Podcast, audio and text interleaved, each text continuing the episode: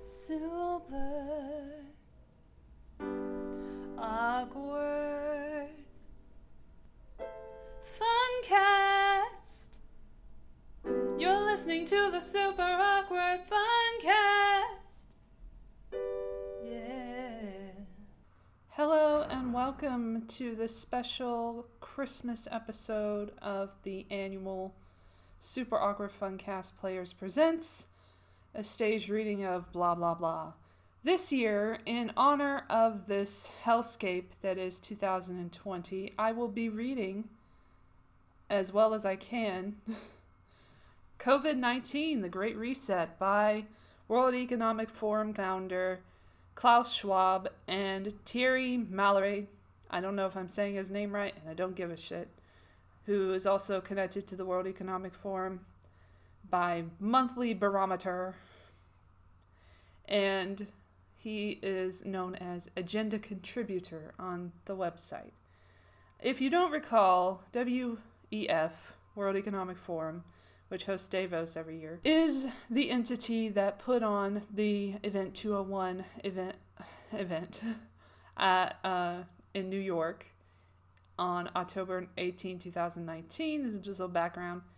Along with the Johns Hopkins University Centers for Health Security and um, Bill and Melinda Gates Foundation. So they have no skin in this game at all. I am going to read, as well as I can, a 190 something page document that I found on the web for free. I'm not giving them any money to to lecture to me. And this is basically what the future entails in their mind, like what they want our future to be like. And and it's also it was published in July 2020 just to capitalize on everything because a lot of these ideas were put forth way before this pandemic and they just needed a reason. So basically, that's the intro. Here's the intro in the book. So we're going to get right into it. COVID 19 The Great Reset by Klaus Schwab, whom I'm going to try my best not to fuck up the accent too much, but I might have some flubs. I'm not going to lie. Like, I have not really practiced his cadence very much, so it will not be accurate, but I'll do my best. I'll do my best. It's super awkward. Let's try it. Okay. All right. About COVID 19, the Great Reset. Since it made its entry on the world stage, COVID 19 has dramatically torn up the existing script of how to govern countries, live with others, and take part in the global economy. Written by World Economic Forum founder Klaus Schwab and monthly barometer author Thierry Malleret. COVID 19, the Great Reset, considers its far reaching and dramatic implications on tomorrow's world. The book's main objective is to help understand what's coming in a multitude of domain- domains. Published in July 2020, in the midst of the crisis and when further waves of infection may still arise, it is a hybrid between a contemporary essay and an academic snapshot of a crucial moment in history. It includes theory and practical examples, but is chiefly explanatory, containing many conjectures and ideas about what the post pandemic world might and perhaps should look like. Mm-hmm. the book has three main chapters offering a panoramic overview of the future landscape. The first assesses what the impact of the pandemic will be on five key macro categories the economic, societal, geopolitical, environmental, and technological factors. A second considers the effects in micro terms on specific industries and companies. The third hypothesizes about the nature of the possible consequences at the individual level. In early July 2020, we are at a crossroads, the authors of COVID 19 The Great Reset argue.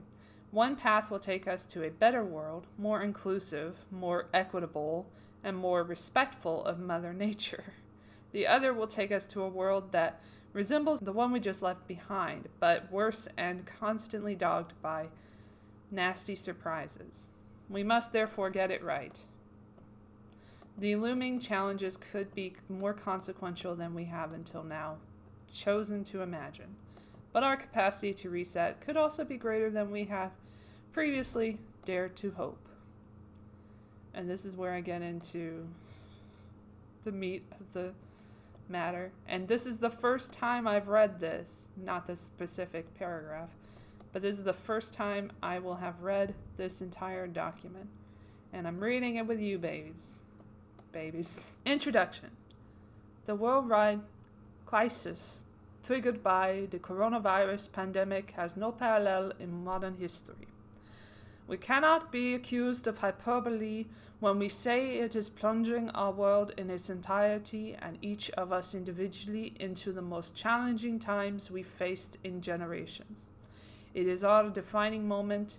We will be dealing with this fallout for years, and many things will change forever. It is bringing economic disruption of monumental proportions, creating a dangerous and volatile period on multiple fronts politically, socially, geopolitically, raising deep concerns about the environment and also extending the reach, pernicious or otherwise, of technology into our lives. No industry or business will be spared from the from the impact of these changes. Millions of companies risk disappearing, and many industries face an uncertain future.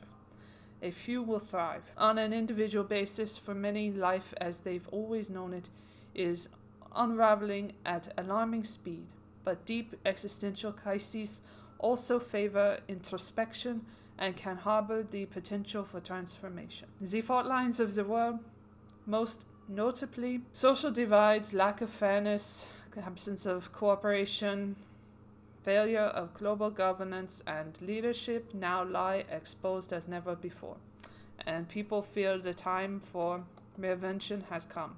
A new world will emerge, the, the contours, contours of which for, are for us to both imagine and to draw. As the time of writing, June 2020, the pandemic continues to worsen globally. Many of us are pondering when things will return to normal. The short response is never.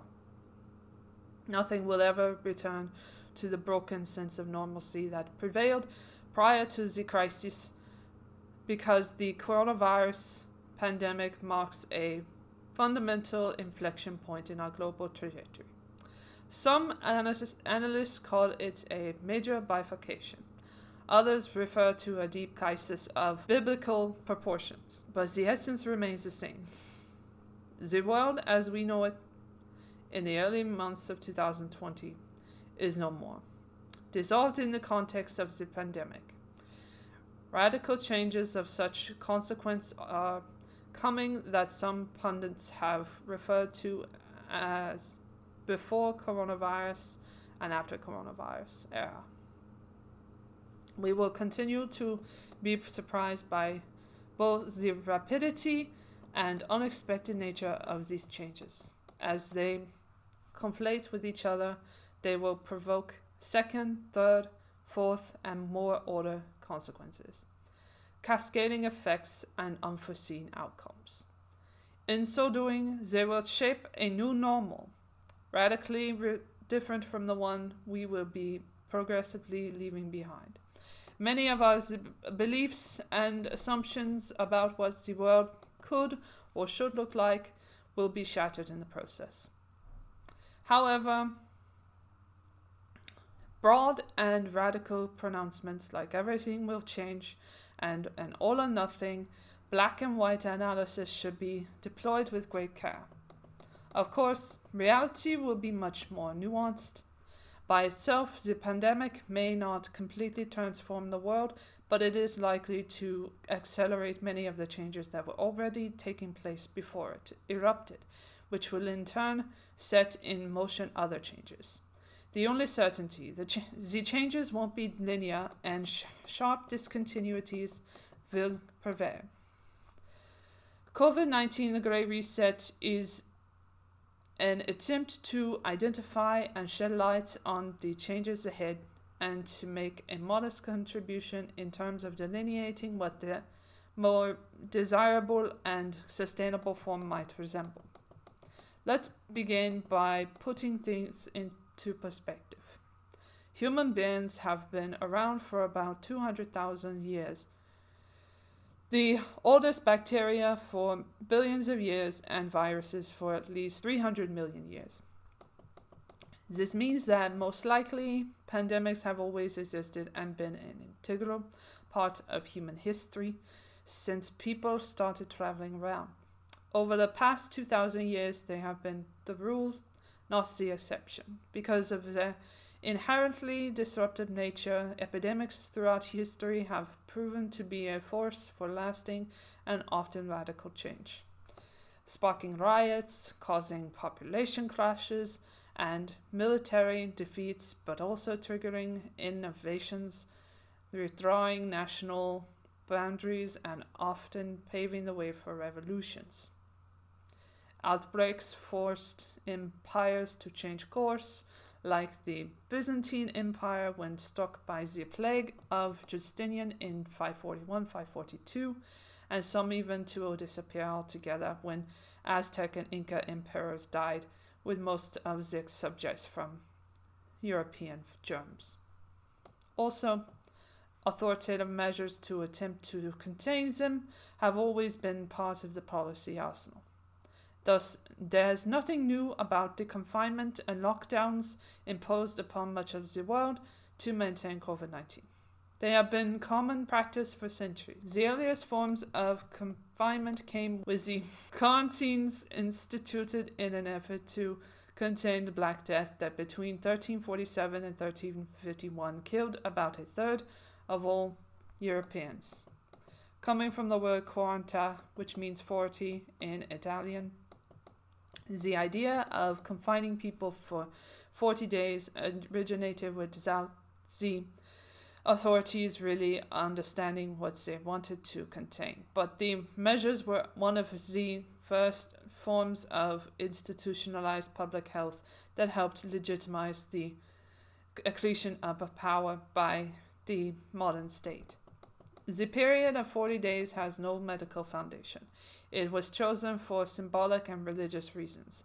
Both the Old and New Testaments often refer to the number 40 in the context of purification, in particular, the 40 days of Lent and the 40 days of flood in Genesis. The spread of infectious diseases has a unique ability to fuel fear, anxiety, and mass hysteria. In so doing, as we have seen, it also challenges our social cohesion and collective capacity to, to manage a crisis. Epidemics are by nature divisive and traumatizing. What we are fighting against is invisible. Our family, friends, and neighbors may all become sources of infection. Those everyday rituals that we cherish, like meeting a friend in a public place may become a vehicle for transmission. And the authorities that try to keep us safe by enforcing confinement measures are often perceived as agents of oppression. Throughout history, the important and recurring pattern has been to search for scapegoats and blame, place the blame firmly on the outsider. In medieval Europe, Jews were almost always among the victims of the most notorious pogroms provoked by the plague.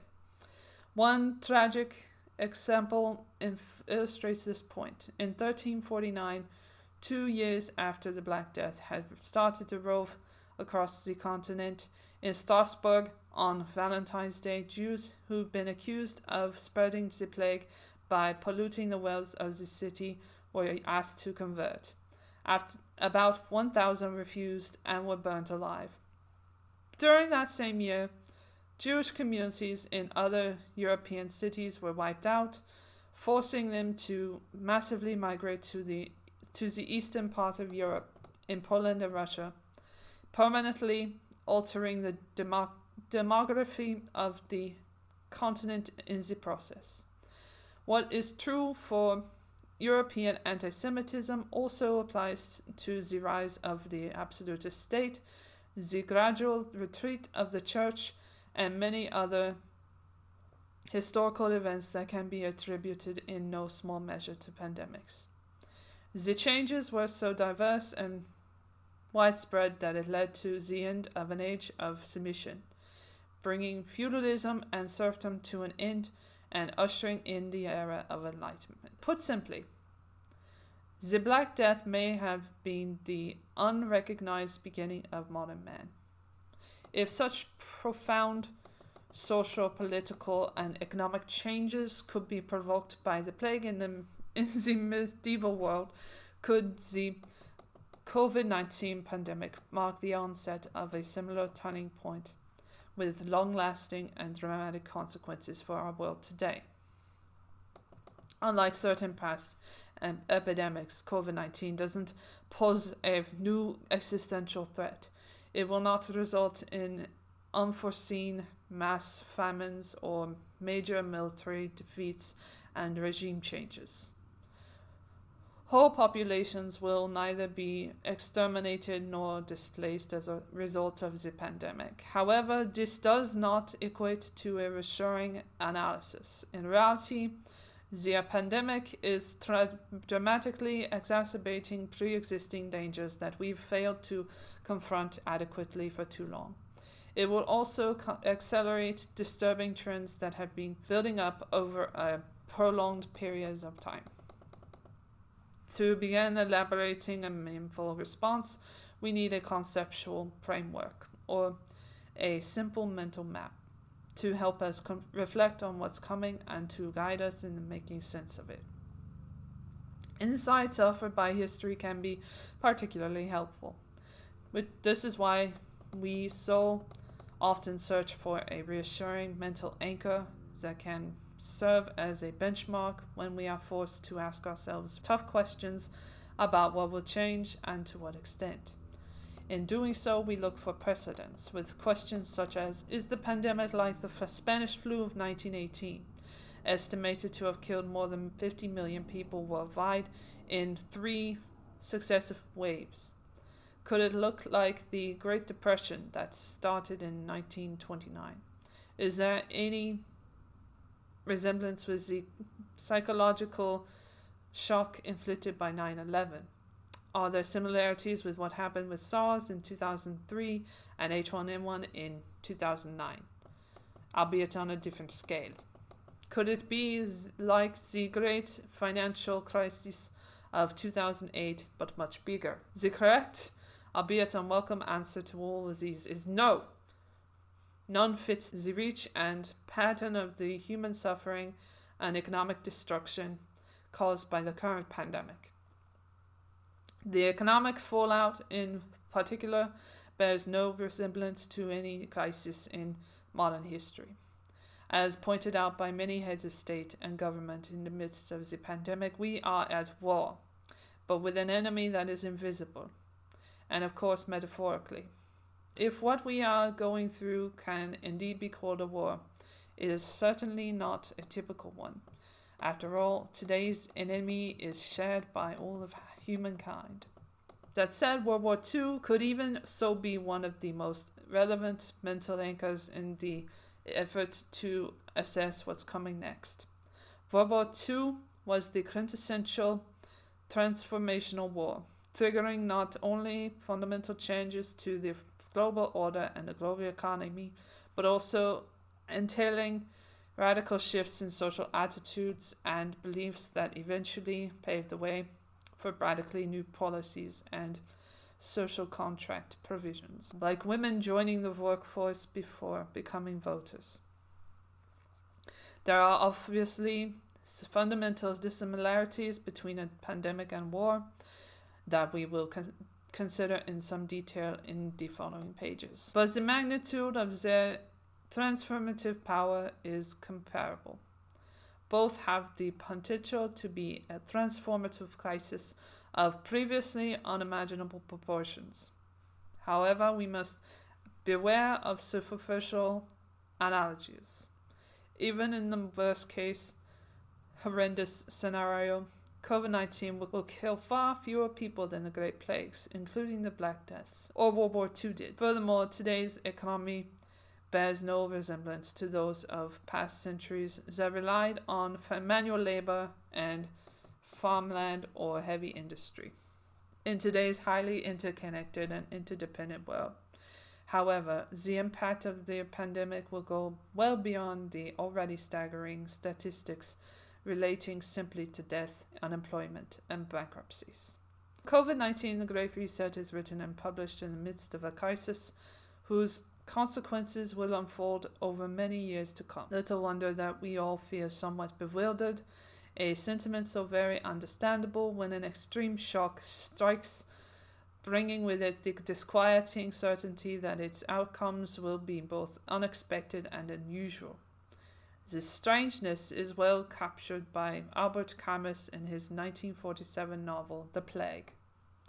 Yet all these changes were, in one sense, so fantastic and had been so precipitately that it wasn't easy to regard them as likely to have any permanence. Now that the unthinkable is upon us, what will happen next in the immediate aftermath of the pandemic and then in the foreseeable future. It is, of course, much too early to tell with any reasonable accuracy what COVID 19 will entail in, ser- in terms of momentous changes, but the objective of this book is to offer some coherent and conceptually sound guidelines about what might lie ahead and to do so in the most comprehensive manner possible.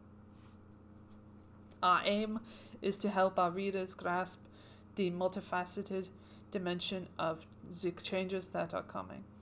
At the very least, as we will argue, the pandemic will accelerate systemic changes that were already apparent prior to the crisis. The partial retreat from globalization, the growing decoupling between the US and China, the acceleration of automation, concerns about heightened surveillance, the growing appeal of well being policies, rising nationalism, and the subsequent fear of immigration, the growing power of tech, the necessity for firms to have an even stronger online presence, among many others. But it could go beyond a mere acceleration by altering things that previously seemed unchangeable. It might thus provoke changes that would have seemed inconceivable before the pandemic struck, such as new forms of monetary policy, like helicopter money, already a given, the reconsideration, recalibration of some of the, uh, social priorities, and an augmented search for the common good as a policy objective the no- notion of fairness, acquiring political potency, radical welfare and taxation measures, and drastic geopolitical realignments. The broader point is this the possibilities for change and the resulting new order are now unlimited and only bound by our imagination, for better or for worse. Societies could be poised to become either more egalitarian or more authoritarian or geared towards more solidarity or more individualism, favoring the interests of the, of the few or the many. Economies, when they recover, could take the path of more inclusivity and be more attuned to the needs of our global commons, or they could return to functioning as they did before. You get the point. We should take advantage of this unprecedented opportunity to reimagine our world in a bid to make it a better and more resilient one as it emerges on the other side of this crisis.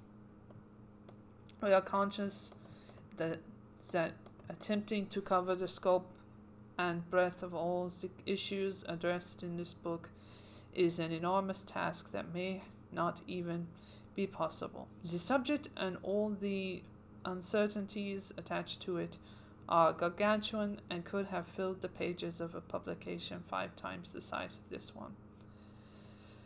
But our objective was to write a relatively concise and simple book to help the reader understand what's coming in a multitude of domains. To interrupt the flow of the text as little as possible, the reference information appears at the end of the book and direct attributions have been minimized.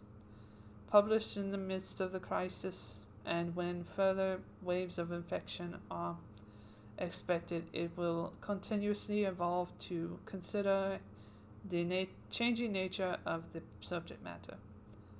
Future editions will be updated in view of new findings, the latest research, revised policy measures, and ongoing feedback from readers. This volume is a hybrid between a light academic book and an essay. It includes theory and practical examples, but is chiefly explanatory, containing many conjectures and ideas about what the post pandemic world might and perhaps should look like. It offers neither simple generalizations nor recommendations for a world moving to a new normal, but we trust it will be useful. This book is structured around three main chapters, offering a panoramic overview of the future landscape. The first assesses what the impact of the pandemic will be on five key macro categories the economic, societal, geopolitical, environmental, and technological factors. The second considers the effects in micro terms on specific industries and companies. The third hypothesizes about the nature of the possible consequences at the individual level. One, macro reset. I just realized that was just the introduction. Okay. Anyway, macro reset. the first leg of our journey progresses across five macro categories that offer a comprehensive analytical framework to understand what's going on in today's world and how this might evolve. For ease of reading, we travel thematically through each separately. In reality, they are interdependent, which is where we begin. Our brains make us think in linear terms, but the world that surrounds us is nonlinear. That is to say, complex, adaptive, fast paced, and ambiguous. 1.1 Conceptual Framework Three defining characteristics of today's world. The macro reset will occur in the context of the three prevailing secular forces that shape our world today interdependence, velocity, and complexity. This trio exerts its force to a lesser or greater degree on us all, whoever or wherever we may be. 1.1.1 Interdependence. If just one word had to distill the essence of the 21st century, it would have to be interdependence. A byproduct of globalization and technological progress, it can essentially be defined as the dynamic of reciprocal dependence upon the elements that compose a system. The fact that globalization and t- technological progress have advanced so much over the past few decades has prompted some pundits to declare that the world is hyperconnected, a variant of interdependence on steroids. What does this interdependence mean in practice? Simply that the world is concatenated, linked together. In the early 2010s, Kishore Mahbubani,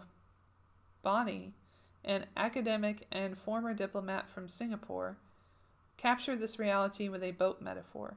The 7 billion people who inhabit planet Earth no longer live in more than 100 separate boats, countries.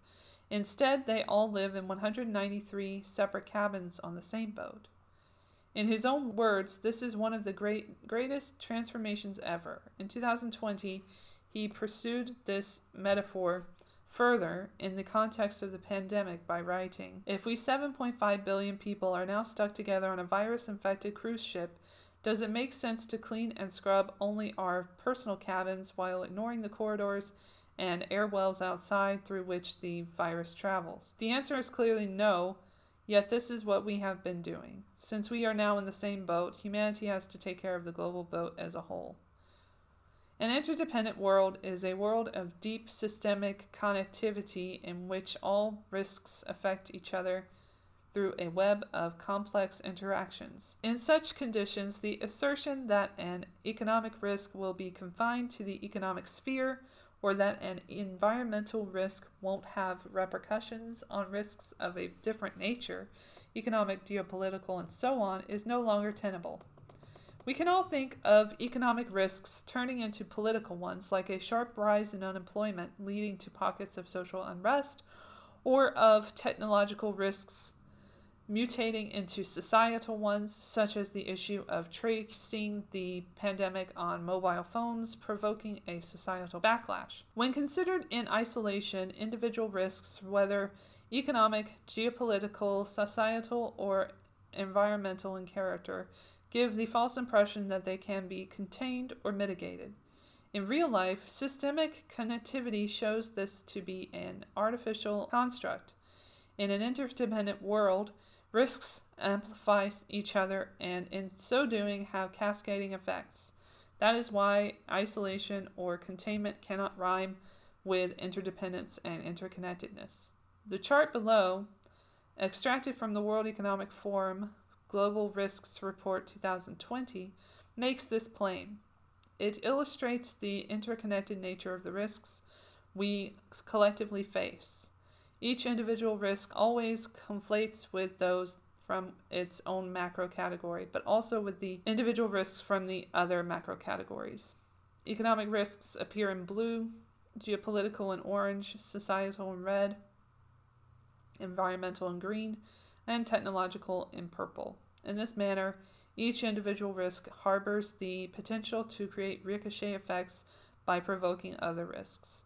As the chart makes clear, an infectious diseases risk is bound to have a direct effect on global governance failure, social instability, unemployment, fiscal crises, and involuntary migration, to name just a few.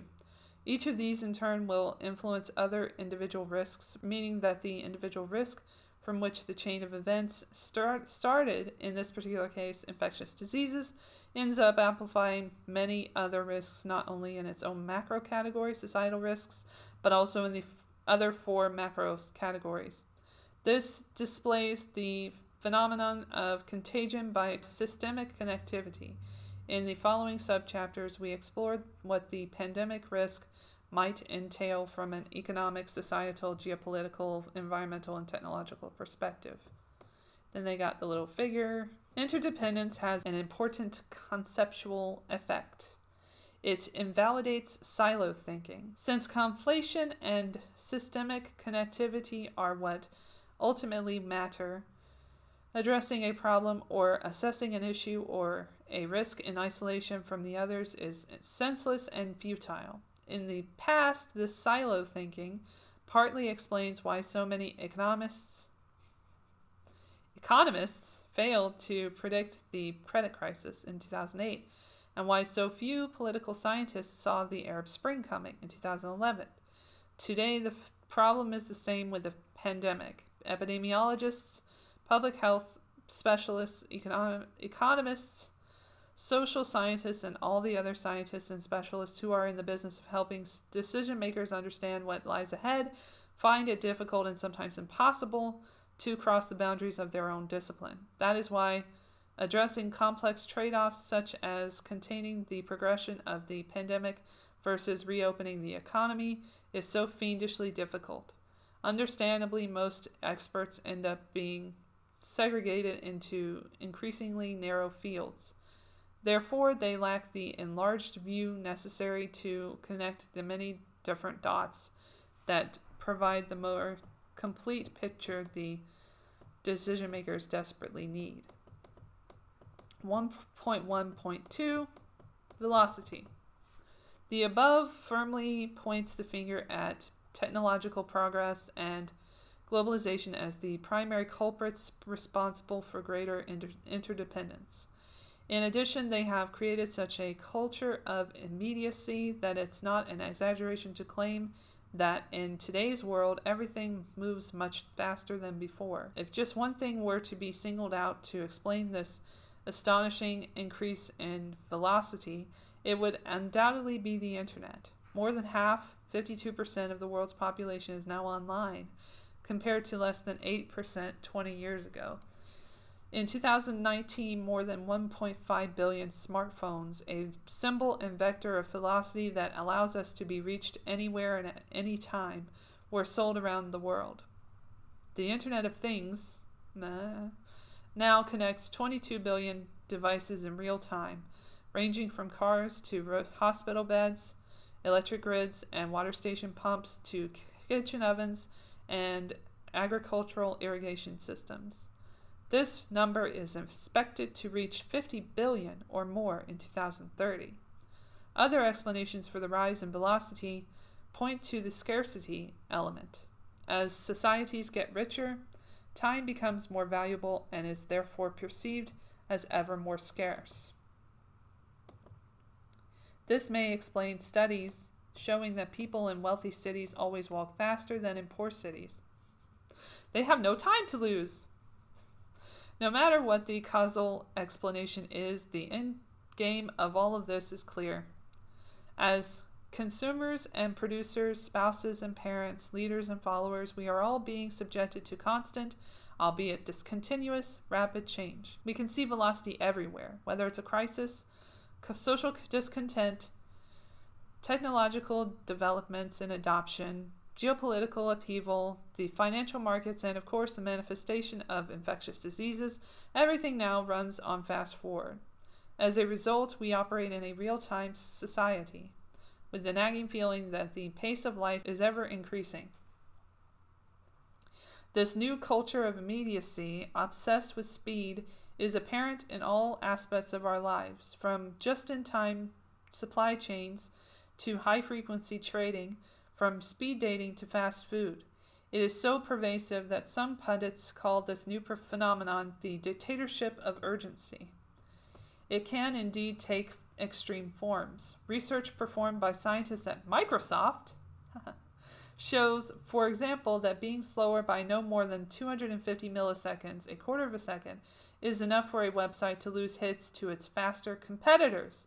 The all embracing result is that the shelf life of a policy, a product, or an idea, and the life cycle of a decision maker or a project are contracting sharply and often unpredictably. Nothing illustrated this more vividly than the breakneck speed with which COVID 19 progressed in March 2020. In less than a month from the maelstrom Provoked by the staggering speed at which the pandemic engulfed most of the world, a whole new era seemed to emerge.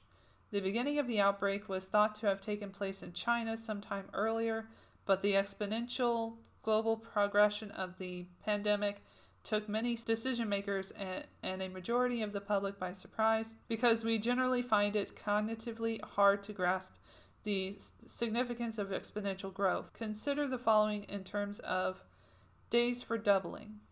If a pandemic grows at 30% a day, as COVID 19 did around mid March for some of the worst affected countries, registered cases or deaths will double in a little more than two days. If it grows at 20%, it will take between four and five days. And if it grows at 10%, it will t- just take more than a week.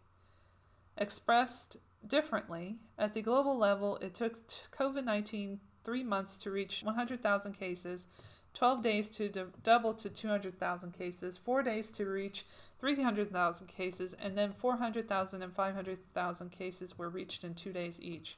These numbers make our heads spin. Extreme velocity in action. Exponential growth is so baffling to our cognitive functions that we often deal with it by developing exponential myopia, thinking of it as nothing more than very fast.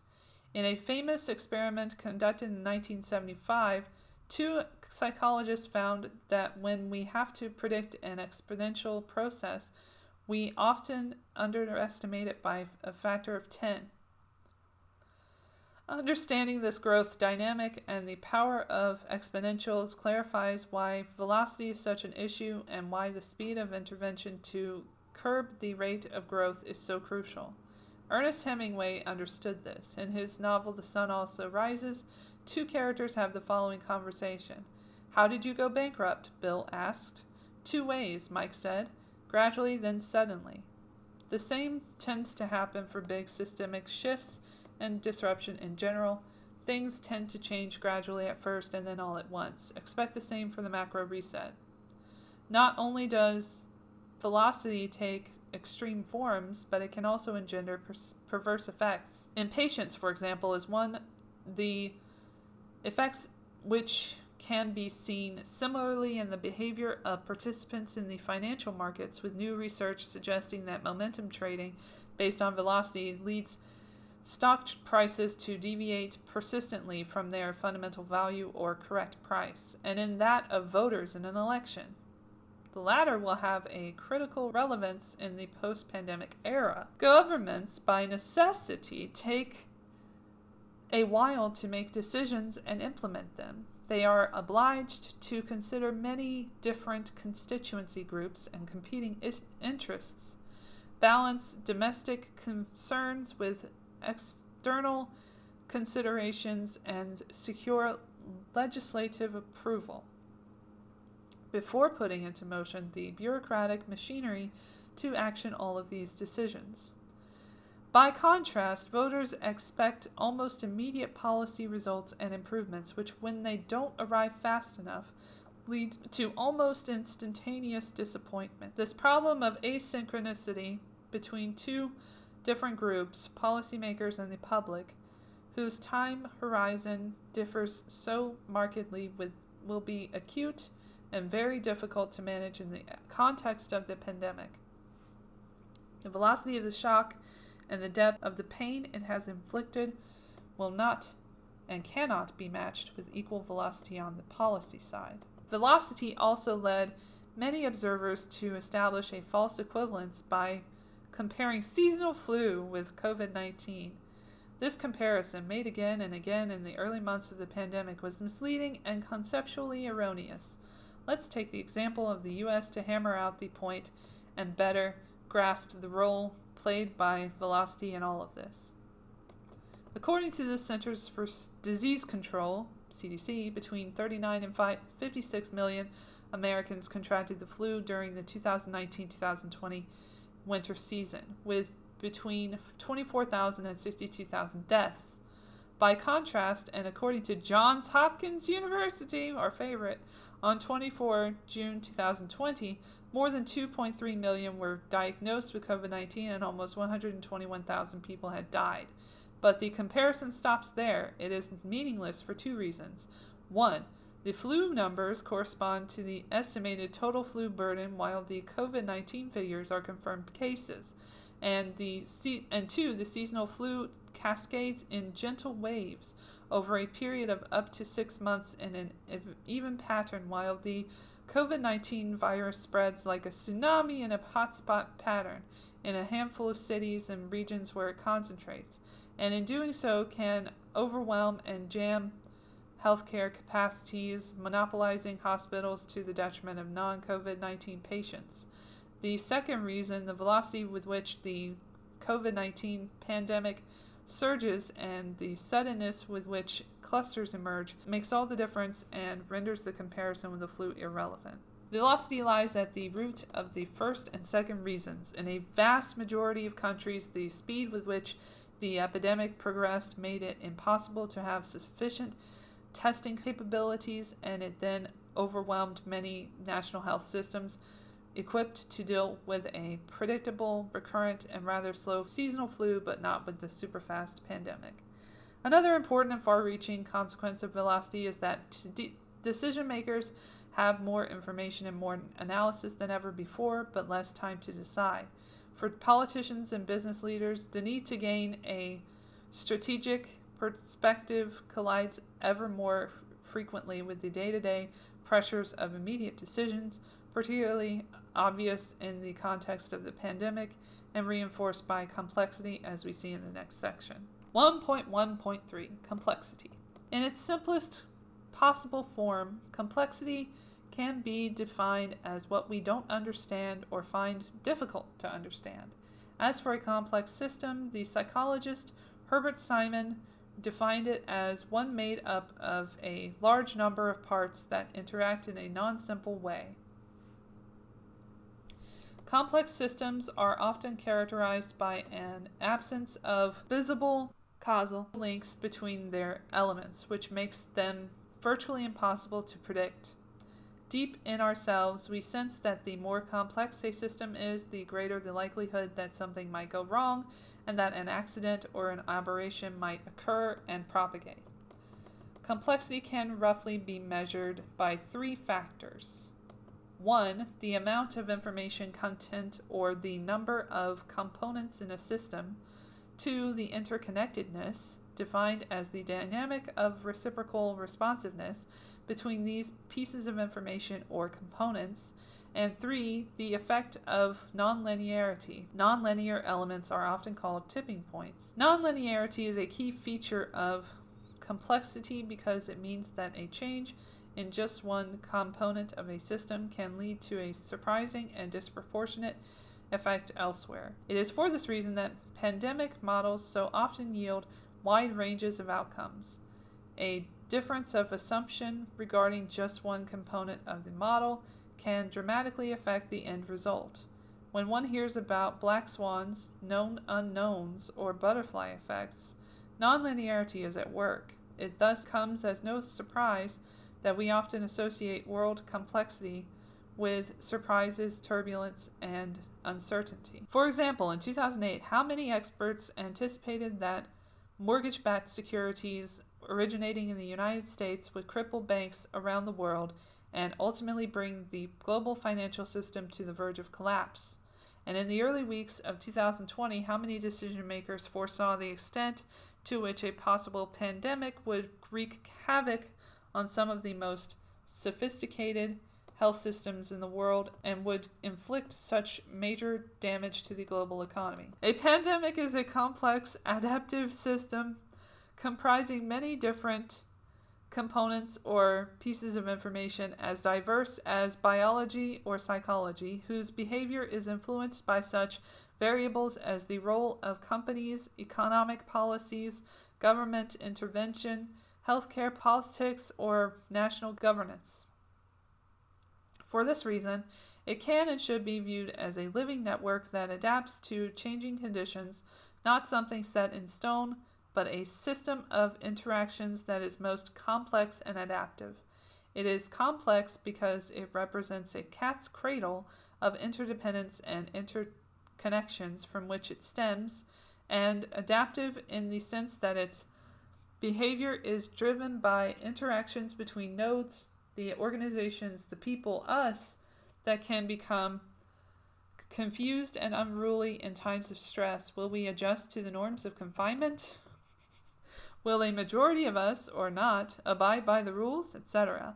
The management, the containment in this particular case of a complex adaptive system requires continuous real time and ever changing collaboration between a vast array of disciplines and between different fields within these disciplines. Just to provide a broad and oversimplified example, the containment of the coronavirus pandemic will necessitate a global surveillance network capable of identifying new outbreaks as soon as they arise. Laboratories in p- multiple locations around the world that can rapidly analyze new viral strains and develop effective treatments, large IT infrastructures so that communities can prepare and react effectively, appropriate and coordinated policy mechanisms to efficiently implement the decisions once they are made, and so on. The important point is this each separate activity by itself is necessary to address the pandemic, but is insufficient if not considered in conjunction with the others. It follows that this complex adaptive system is greater than the sum of its parts.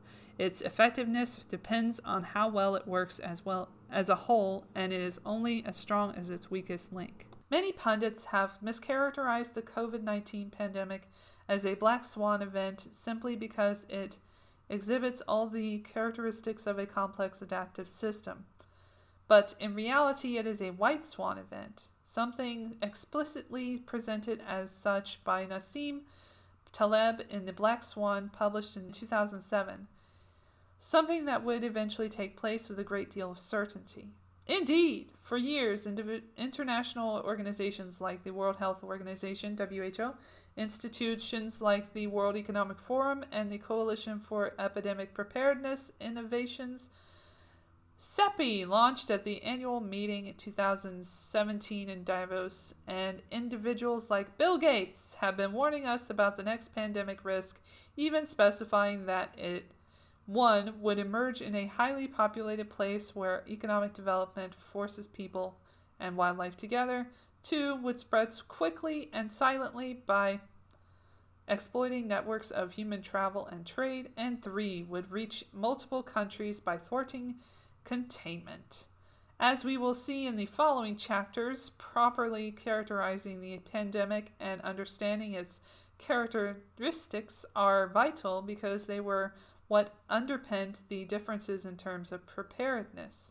Many Asian countries reacted quickly because they were prepared logistically and organizationally due to SARS and thus were able to lessen the impact of the pandemic by contrast, many Western countries were unprepared and were ravaged by the pandemic.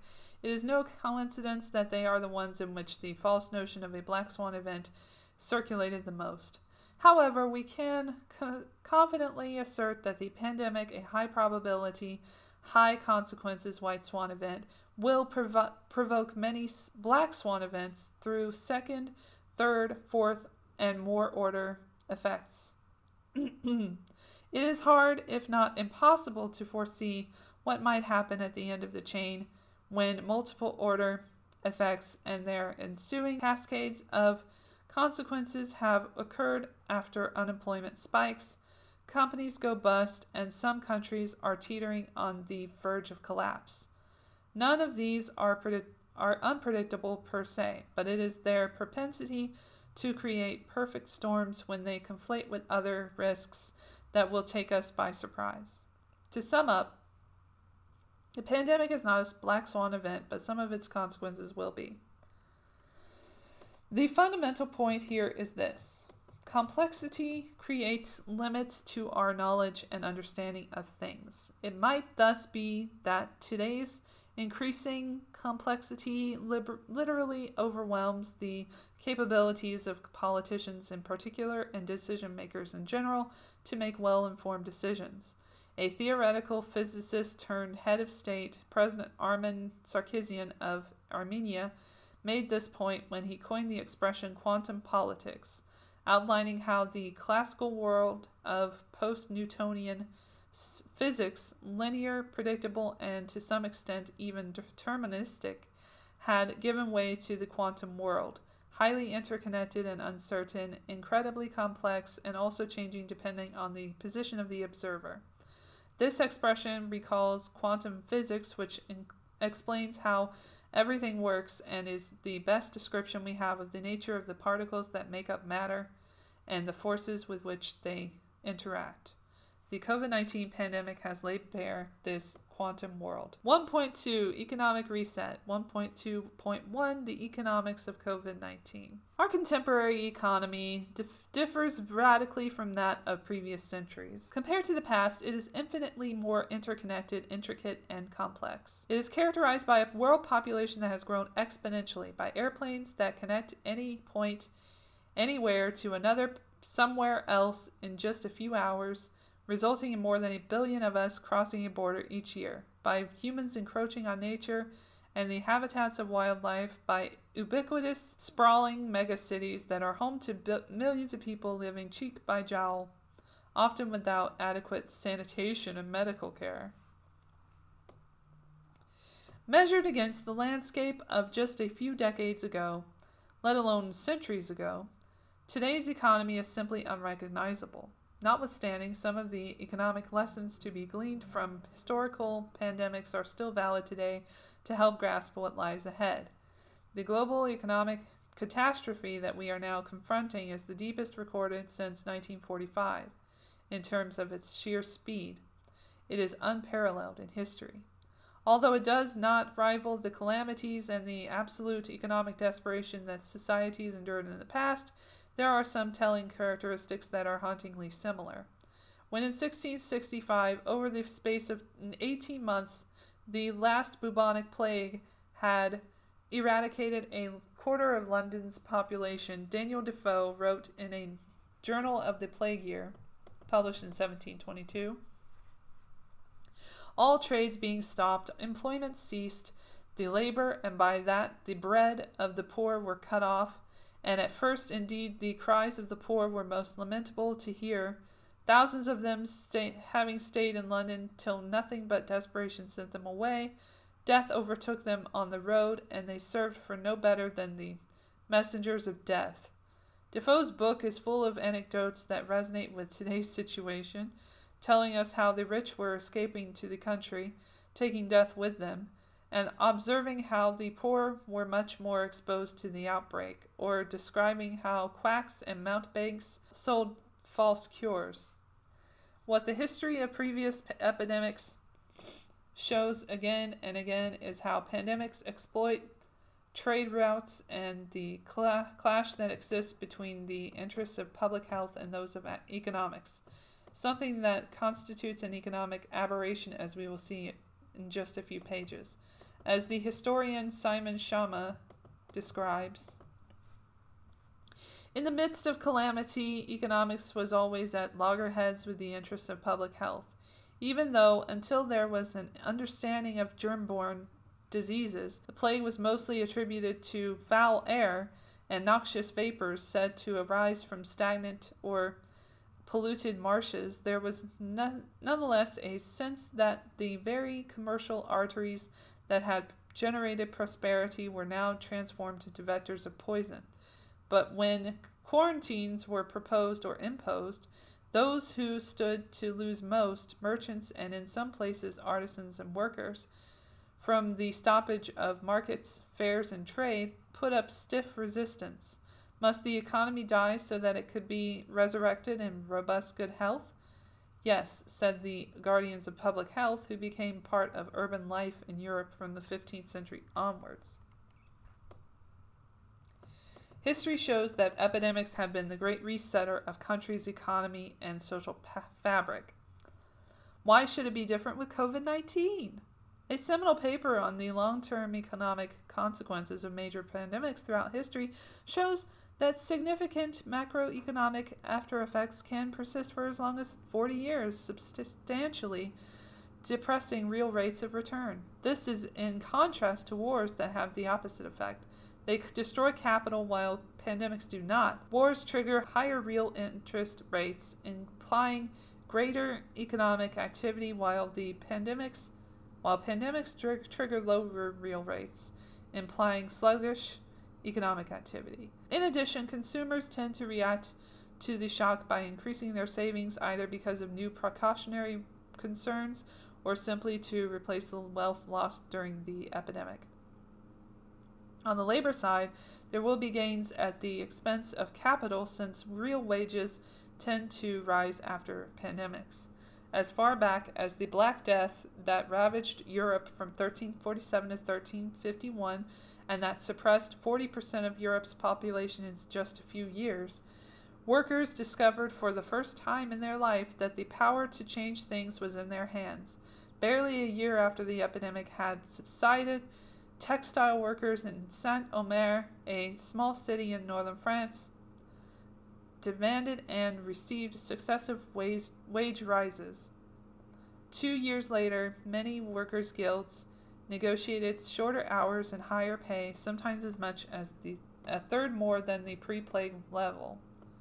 Similar but less extreme examples of, su- of other pandemics point to the same conclusion labor gains in power to the detriment of capital. Nowadays, this phenomenon may be exacerbated by the aging of much of the population around the world. Africa and India are notable exceptions, but such a scenario today risks being radically altered by the rise of automation, an issue to which we will return in section 1.6. Unlike previous pandemics, it is far from certain that the COVID 19 crisis will tip the balance in favor of labor and against capital. For political and social reasons, it could, but technology changes the mix. 1.2.1.1 Uncertainty. The high degree of ongoing uncertainty surrounding COVID 19 makes it incredibly difficult to precisely assess the re- risk it poses. As with all new risks that are agents of fear, this creates a lot of social anxiety that impacts economic behavior. An overwhelming consensus has emerged within the global scientific community that Jin Qi, one of China's leading scientists, had it right when he said in April 2020 this is very likely to be an epidemic that coexists with humans for a long time, becomes seasonal, and is sustained within human body. Ever since the pandemic started, we have been bombarded daily with a relentless stream of data, but in June 2020, roughly half a year after the beginning of the outbreak, our knowledge is very patchy still, and as a result, we still don't really know just how dangerous COVID 19 is. Despite the deluge of scientific papers published on the coronavirus, its infection fatality rate, i.e., the number of COVID 19 cases measured or not, that result in death remains a matter of debate, around 0.4% to 0.5% and possibly up to 1%. The ratio of undetected to confirmed cases, the rate of transmissions from asymptomatic individuals, the seasonality effect, the length of the incubation period, the national infection rates, progress in terms of understanding each of these is being made, but they and many other elements remain known unknowns to a large extent. For policymakers and public officials, this prevailing level of uncertainty makes it very difficult to devise the right public health strategy and the concomitant the concomitant economic strategy. What the fuck is concomitant? But okay. This should not come as a surprise. Anne Rimoin a professor of epidemiology at UCLA confesses this is a novel virus, new to humanity, and nobody knows what will happen. Such circumstances require a good dose of humility because, in the words of Peter Piot, one of the world's leadest virologists, the more we learn about the coronavirus, the more questions arise. COVID 19 is a master of disguise that manifests itself with protean symptoms that are pro- confounding the medical community. It is first and foremost a respiratory disease, but for a small but sizable number of patients, symptoms range from cardiac inflammation and digestive problems to kidney infection, blood clots, and meningitis. In addition, many people who recover are left with chronic kidney and heart problems as well as lasting neurological effects. In the face of uncertainty, it, take, it makes sense to resort to scenarios to get a better sense of what lies ahead. With the pandemic, it is well understood that a wide range of potential outcomes is possible, subject to unforeseen events and random occurrences, but three plausible scenarios stand out. Each may help to delineate the contours of what the next two years would, could be like. These three plausible scenarios are all based on the core assumption that the pandemic could go on affecting us until 2022. Thus, they can help us to reflect upon what lies ahead. In the first scenario, the initial wave that began in March 2020 is followed by a series of smaller waves that occur through mid 2020 and then over a one to two year period, gradually diminishing in 2021 like peaks and valleys. The occurrence and amplitude of these peaks and valleys vary geographically and depend on the specific mitigation measures that are implemented. In the second scenario, the first wave is followed by a larger wave that takes place in the third or fourth quarter of 2020, and one or several smaller subsequent waves in 2021, like during the 1918 1919 Spanish flu pandemic. This scenario requires the reimplementation of mitigation measures around the fourth quarter of 2020 to contain the spread of infection and to prevent healthcare systems from being overwhelmed. In the third scenario, not seen with past influenza pandemics, but possible for COVID 19, a slow burn of ongoing transmission and case occurrence follows the first wave of 2020, but without a clear wave pattern, just with smaller ups and downs. Like for the other scenarios, this pattern varies geographically and is to a certain extent determined by the nature of the earlier mitigation measures put into place in each particular country or region. Cases of infection and deaths continue to occur but do not require the reinstitution of mitigation measures. A large number of scientists seem to agree with the framework offered by the, these three scenarios. Whichever of the three the pandemic follows, they all mean, as the authors explicitly state, that policymakers must be prepared to deal with at least another 18 to 24 months of significant COVID 19 activity, with hotspots popping up periodically in diverse geographic areas. As we will argue next, a full fledged economic recovery cannot take place until the virus is defeated or behind us. 1.2.1.2 The economic fallacy of sacrificing a few lives to save growth. Throughout the pandemic, there has been a perennial debate about saving lives versus saving the economy, lives versus livelihoods. This is a false trade off. From an economic standpoint, the myth of having to choose between public health and a hit to GDP growth can easily be debunked. Leaving aside the not insignificant ethical issue of whether sacrificing some lives to save the economy is a social Darwinian proposition or not, deciding not to save lives will not improve economic welfare. The reasons are twofold. One, on the supply side, if prematurely loosening the various restrictions and rules of social distancing result in an acceleration of infection, which almost all scientists believe it would, more employees and workers would would become infected and more businesses would just stop functioning. After the onset of the pandemic in 2020, the validity of this argument was proven on several occasions. They ranged from factories that had to stop operating because too many workers had fallen ill, primarily the case for work environments that forced physical proximity between workers, like in meat processing facilities, to naval ships stranded because too many crew members had been infected, thus preventing the vessel from operating normally. An additional factor that re- negatively affects the supply of labor is that around the world there were repeated instances of workers refusing to return to work for fear of becoming infected. In many large companies, employees who felt vulnerable to the disease generated a wave of activism, including work stoppages.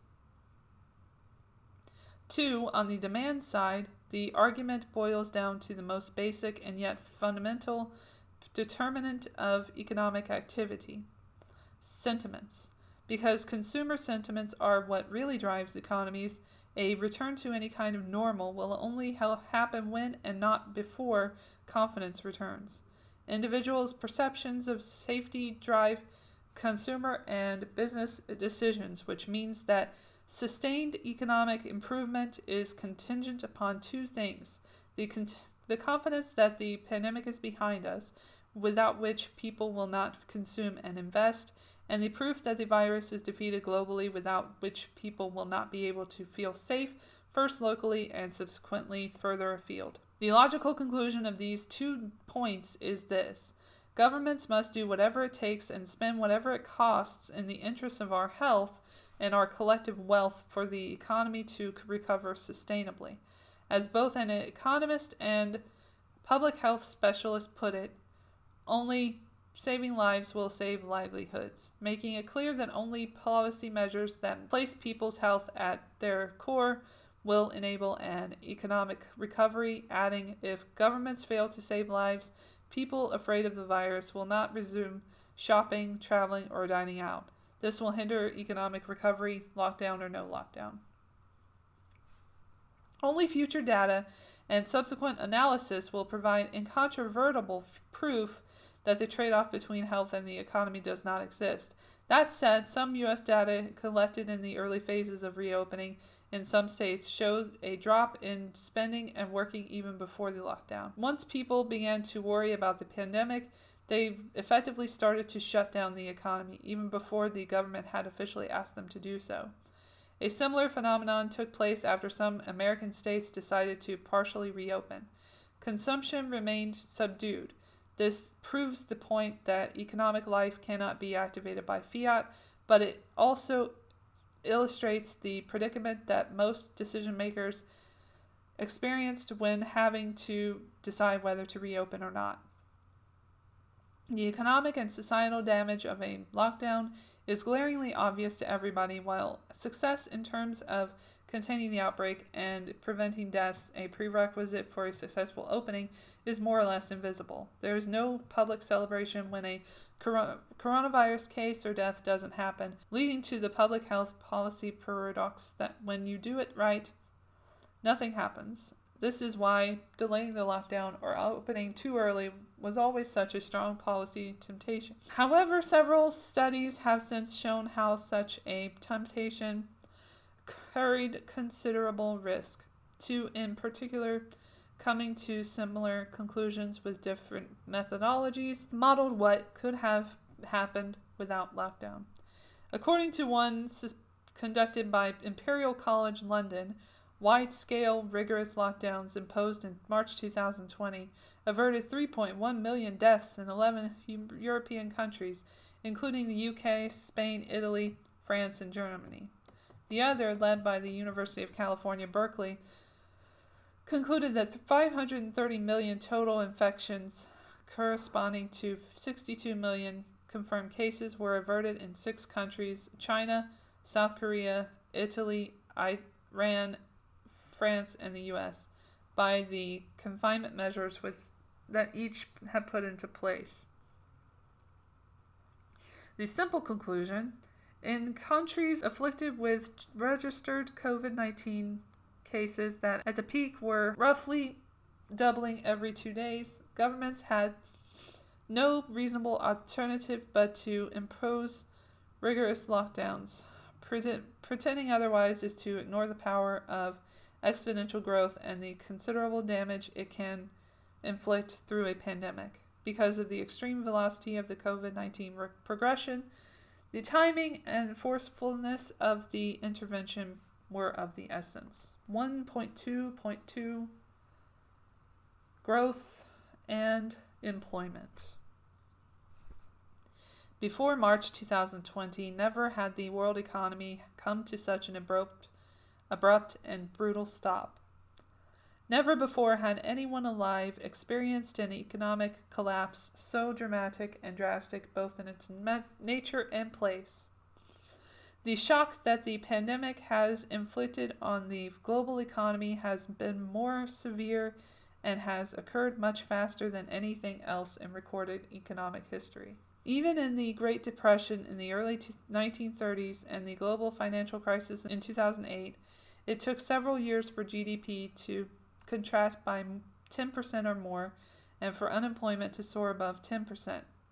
With the pandemic, disaster like macroeconomic outcomes, in particular exploding unemployment levels and plunging GDP growth, happened in March 2020 over the course of just three weeks. COVID 19 inflicted a crisis of both supply and demand that led to the deepest dive on record for the global economy for over 100 years. As the economist Kenneth Rogoff warned, everything depends on how long it lasts, but if this goes on for a long time, it's certainly going to be the mother of all financial crises.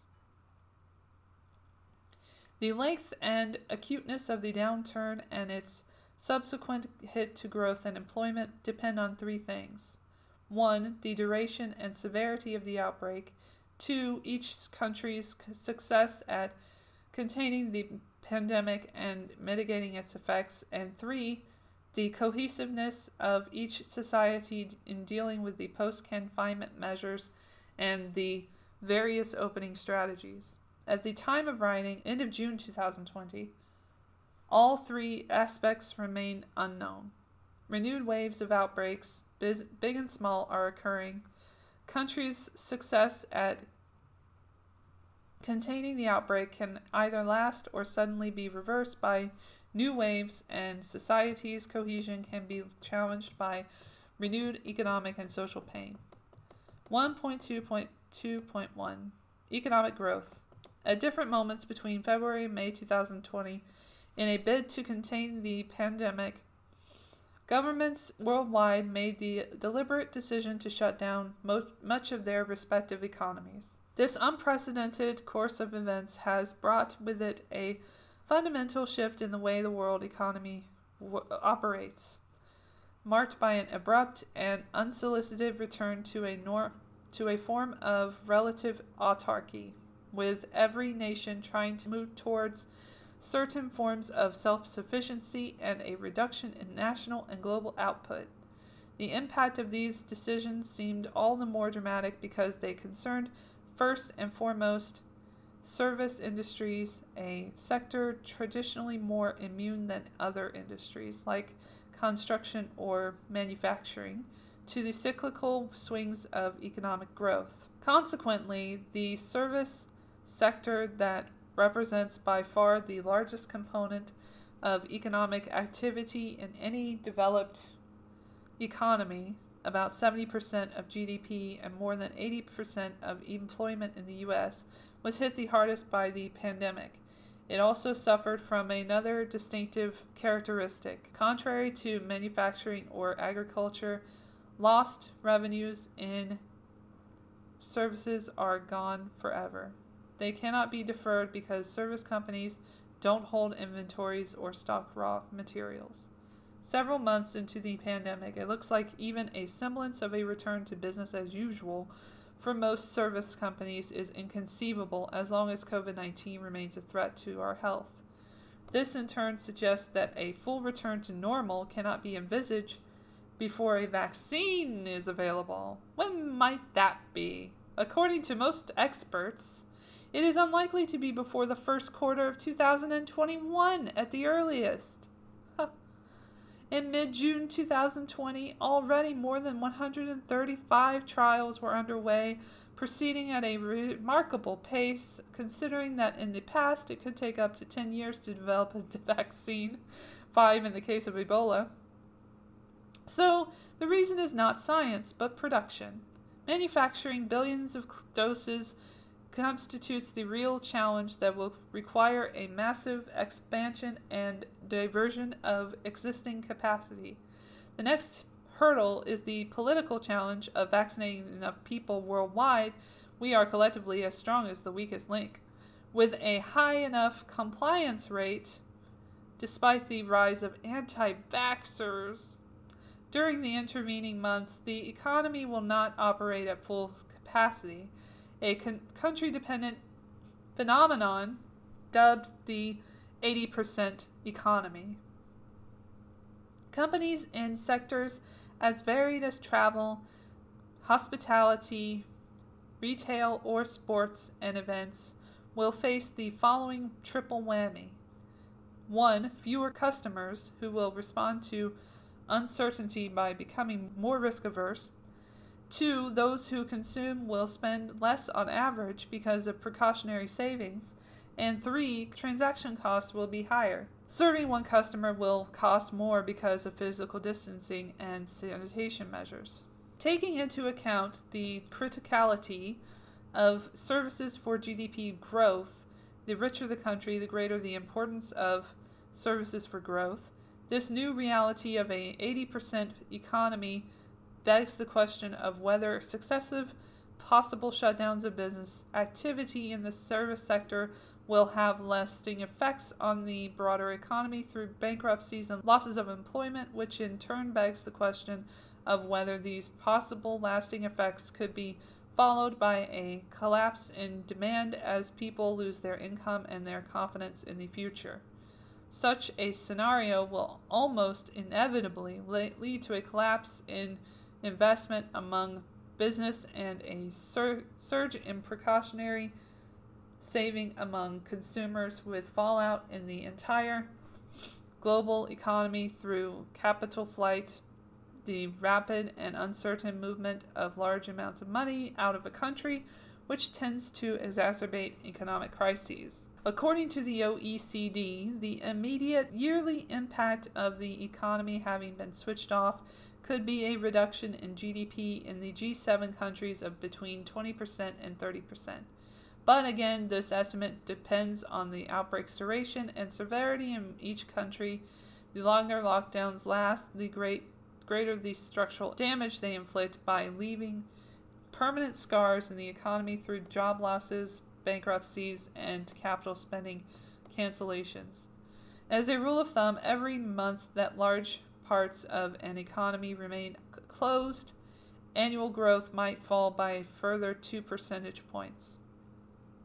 But as we would expect, the relationship between the duration of restrictive measures and the corresponding impact on GDP is not linear. The Dutch Central Planning Bureau found that every additional month of containment results in a greater non proportional deterioration of econom- economic activity. According to the model, a full month of economic hibernation would result in a loss of 1.2% in Dutch growth in 2020, while three months would cause a 5% loss. For the regions and countries that have already exited lockdowns, it is too early to tell how GDP growth will evolve. At the end of June 2020, some V shaped data, like the Eurozone Purchasing Manufacturing Indices, PMI, and a bit of anecdotal evidence generated a stronger than expected rebound narrative, but we should not get carried away for two reasons. One, the marked improvement in PMI in the Eurozone and the US does not mean that these economies have turned the corner. It simply indicates that business activity has improved compared to previous months, which is natural since a significant pickup in activity should follow the period of inactivity caused by rigorous lockdowns. Two, in terms of future growth, one of the most meaningful indicators to watch is, is the savings rate. In April, admittedly during the lockdown, the U.S. personal savings rate climbed to 33%, while in the Eurozone, the household savings rate, calculated differently than the U.S. personal savings rate, rose to 19%. They will both significantly drop as the economies reopen, but probably not enough to prevent these rates from remaining at historically elevated levels. In its World Economic Outlook update published in June 2020, the International Monetary Fund, IMF, warned about a crisis like no other and an uncertain recovery. Compared to April, it revised its projections for global growth downwards, anticipating global GDP at negative 4.9% in 2020 almost two percentage points below its previous estimate. 1.2.2.2 Employment. The pandemic is confronting the economy with a labor market crisis of gigantic proportions. The devastation is such and so sudden as to leave oh, even the most seasoned policymakers almost speechless, and worse still, nigh on policyless. In testimony before the U.S. Senate Committee on Banking on 19 May, the Federal Reserve System's chairman, Jerome J. Powell, confessed this precipitous drop in economic activity has caused a level of pain that is hard to capture in words, as lives are upended amid great uncertainty about the future. In just the two months of March and April 2020, more than 36 million Americans lost their jobs reversing 10 years of job gains. In the U.S., like elsewhere, temporary dismissals caused by the initial lockdowns may become permanent, inflicting intense social pain that only robust social safety nets can alleviate, and profound structural damage on countries' economies. The level of global unemployment will ultimately depend on the depth of the collapse in economic activity but hovering around or exceeding two digit levels across the world are a given. In the US, a harbinger of difficulties to come elsewhere, it is estimated that the official rate of unemployment could reach a peak of 25% in 2020, a level equivalent to the, that of the Great Depression. That would be even higher if hidden unemployment were to be taken into account, like workers who are not counted in official statistics because they are so discouraged they d- abandon the workplace and cease looking for a job, or part time workers who are looking for a full time job. The situation of employees in the service industry will be particularly dire. That of workers not officially employed will be even worse. As for GDP growth, the magnitude and severity of the unemployment situation are country dependent. Each nation will be affected differently, depending on its economic structure and the nature of its social contract. But the US and Europe offer two radically different models of how the issue is being addressed by policymakers and what lies ahead. As of June 2020, the rise in the US unemployment rate it is it stood at a mere 3.5% prior to the pandemic was much higher than anywhere else. In April 2020, the US unemployment rate had risen by 11.2 percentage points compared to February, while during the same period in Germany it had increased by less than 1 percentage point. Two reasons account for this striking difference. One, the US labor market has a hire and fire culture that doesn't exist and is often prohibited by law in Europe. And two, right from the out- onset of the crisis, Europe put into place fiscal measures destined to support employment. In the US, government support so far, June 2020, has been larger than in Europe, but of a fundamentally different nature. It provides income support for those who lost their job with the occasional result that those displaced are better off than in their full time jobs before the crisis. In Europe, by contrast, the governments decided to directly support those businesses that kept workers formerly employed in their original jobs, even when they were no longer working full time or not working at all. In Germany, the short time working scheme called Kurzarbeit, a model emulated elsewhere, replaced up to 60% of earnings for 10 million employees who would have otherwise lost their jobs, while in France, a similar scheme also con- compensated a similar number of workers by providing them up to 80% of their previous salary. Many other European countries came up with similar solutions, but without which layoffs and redundancies would have been much more consequential. These labor market con- supporting measures are accompanied by other governmental emergency measures, like those giving un- insolvent companies the possibility to buy time. In many European countries, if firms can prove their liquidity problems were caused by the pandemic, they won't have to file for bankruptcy until later, possibly as late as March 2021 in some countries. This makes eminent sense if the recovery takes hold, but it could be that this policy is only postponing the problem. Globally, a full recovery of the labor market could take decades. And in Europe, like elsewhere, the fear of mass bankruptcies followed by mass unemployment looms large. In the coming months, the unemployment situation is bound to deteriorate further for the simple reason that it cannot improve significantly until a sustainable economic recovery begins. This won't happen before a vaccine or a treatment is found, meaning that many people will be doubly worried about losing their job and about not finding another one if they do lose it, which will lead to a sharp increase in savings rates. In a slightly more distant time, from a few months to a few years, two categories of people will face a particularly bleak unemployment situation young people entering for the first time a job market devastated by the pandemic, and workers susceptible to be replaced by robots. These are fundamental issues at the intersection of economics, society, and technology with defining implications for the future of work. Automation, in particular, will be a source of acute concern. The economic case that technology always exerts a positive economic effect in the long term is well known. The substance of the argument goes like this the automation isn't disruptive is disruptive, but it improves productivity and increases wealth, which in turn leads to greater demands for goods and services and thus to new types of jobs to satisfy those demands. This is correct, but what happens between now and the long term? In all likelihood, the recession induced by the pandemic will trigger a sharp increase in labor substitution, meaning that physical labor will be replaced by robots and intelligent machines, which will in turn provoke lasting and structural changes in the labor market. In the technology chapter, we analyze in more detail the impact that the pandemic is having on automation, but there is already ample evidence that it is accelerating the pace of transformation.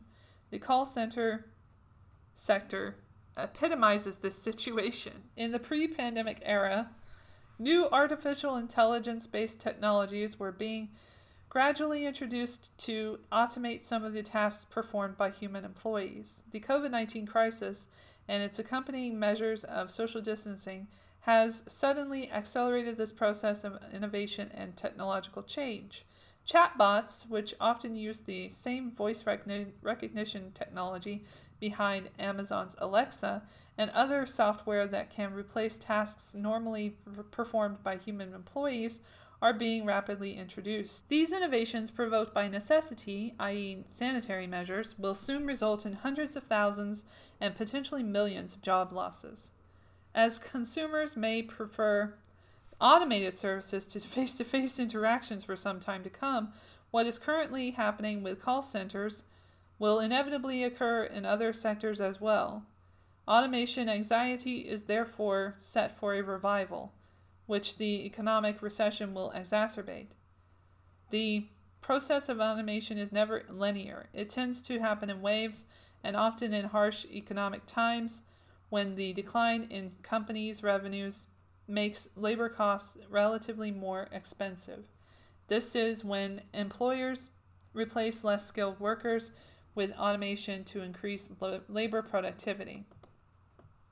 Low income workers in routine jobs in manufacturing and services like food and transportation are those most likely to be affected. The labor market will become increasingly polarized between highly paid work and lots of jobs that have disappeared or aren't well paid and are not very interesting. In emerging and developing countries, particularly those with a youth bulge, technology runs the risk of transforming the demographic dividend into a demographic nightmare because animation will make it much harder to get on the escalator of economic growth. It is easy to give way to excessive pessimism because we human beings find it much easier to visualize what is disappearing than what is coming next. We know and understand that levels of un- unemployment are bound to rise globally in the foreseeable future, but over the coming years and decades we may be surprised. We could witness an unprecedented wave of innovation and creativity driven by new methods and tools of production. There might also be a global explosion of hundreds of thousands of new micro industries that will hopefully employ hundreds of millions of people. Of course, we cannot know what the future holds, except that much will depend on the trajectory of future economic growth. 1.2.2.3 What future growth could look like. In the post pandemic era, according to current projections, the new economic normal may be characterized by much lower growth than in past decades.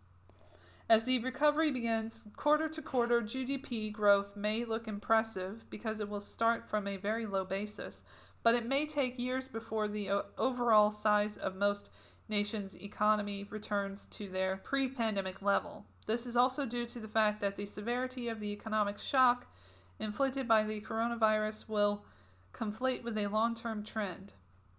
Declining populations in many countries and aging demographics as destiny and a crucial driver of GDP growth.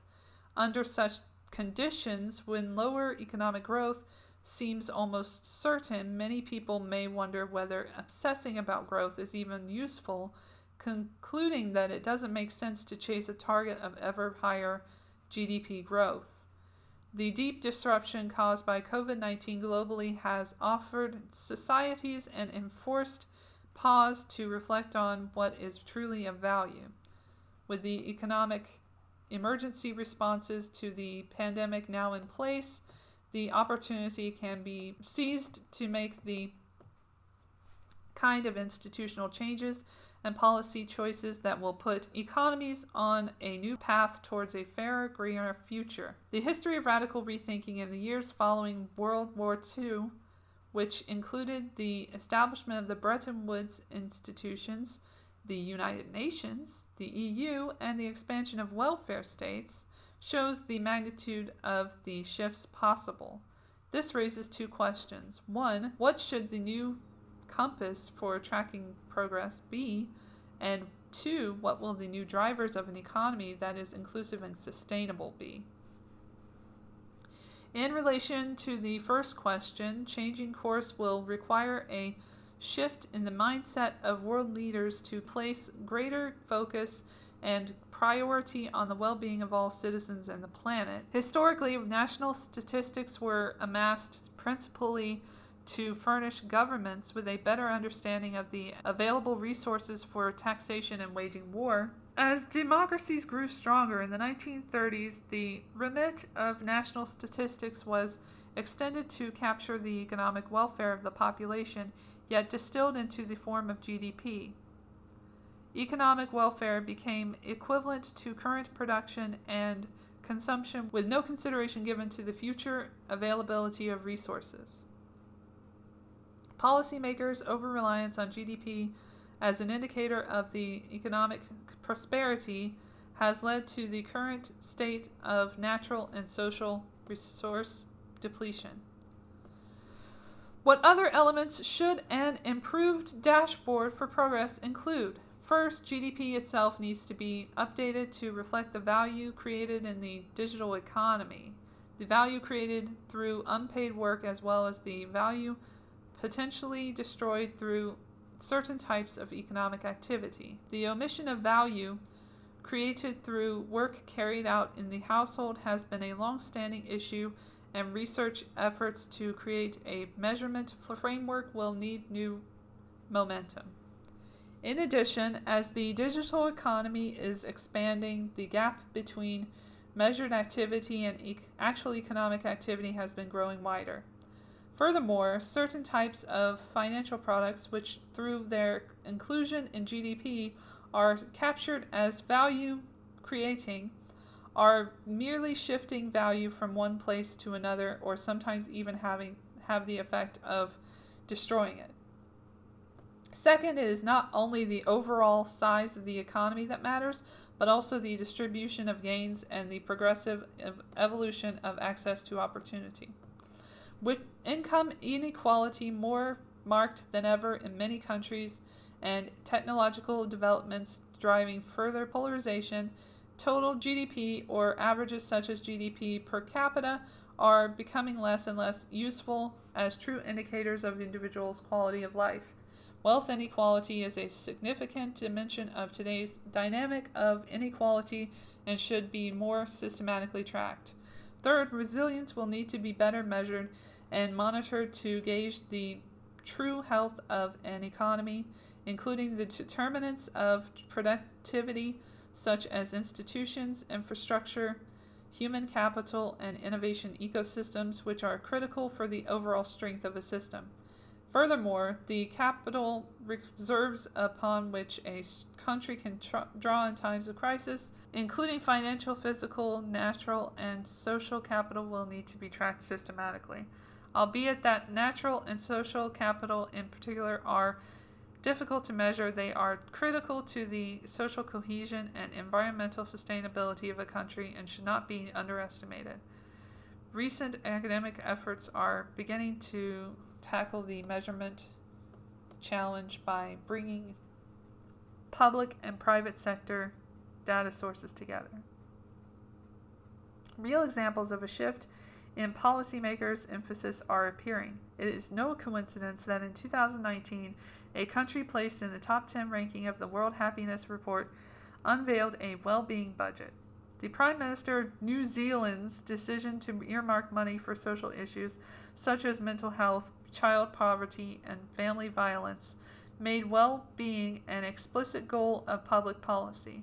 In so doing, Prime Minister Ardern turned into policy what everybody has known for years that an increase in GDP does not guarantee an improvement in living standards and social welfare.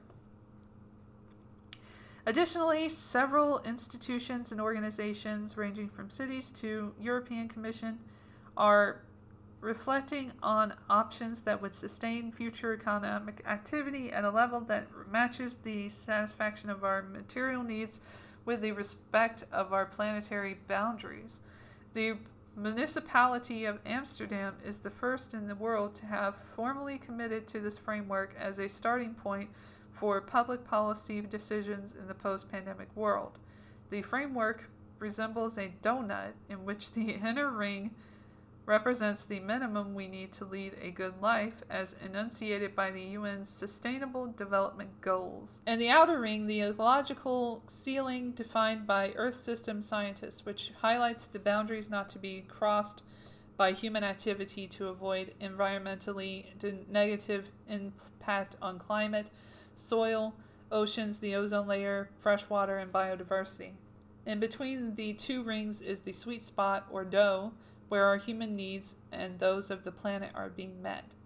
We do not know yet whether the tyranny of GDP growth will come to an end, but different signals suggest that the pandemic may accelerate changes in many of our well entrenched social norms. If we collectively recognize that beyond a certain level of wealth defined by GDP per capita, happiness be- depends more on intangible factors such as accessible health care and a robust social fabric than on material consumption, then values as different as the respect for the environment, responsible eating, empathy, or generosity may gain ground and progressively come to characterize the new social norms.